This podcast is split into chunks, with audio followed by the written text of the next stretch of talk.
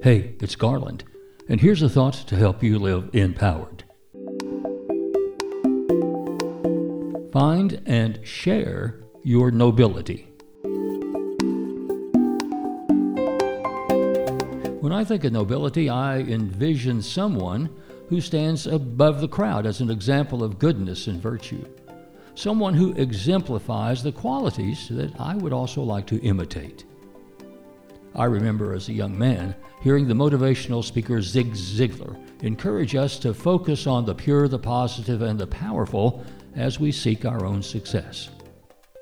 Legendary singer songwriter Bob Dylan encourages us in his song Forever Young to seek the qualities of righteousness and truth and courage.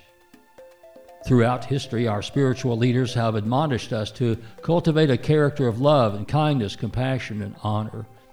Because by filling ourselves with these qualities, we protect ourselves against the vile, unkind, and ugly side of our possible behavior. John, the apostle of love, described it as the difference between light and dark, the spirit and the flesh, good and evil. So when I aspire to be noble, I am seeking my highest qualities to develop and guide my life so that I can also be an example of the pure, the positive, and the powerful. You know, I'm not sure I can always be courageous or compassionate, but I am certain that I can aspire to these noble qualities of excellence in my mind and my heart.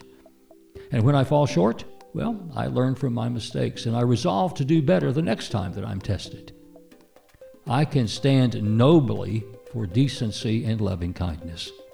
I can stand nobly for the inherent value of every human being, even if I disagree with or disapprove of their opinions and behaviors.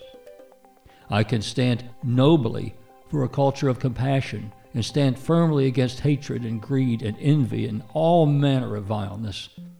I can stand nobly in contrast to the self serving who will lie and cheat and steal without remorse.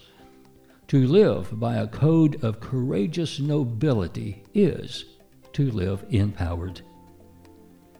I'm Garland McWatters. Live empowered by unleashing the creative energy of God love to make the world around you more wholesome and joyful and soulful. Enliven the heart, enlighten the mind, encourage the spirit and enlarge the expectations of living in yourself and in others. That is the empowered way.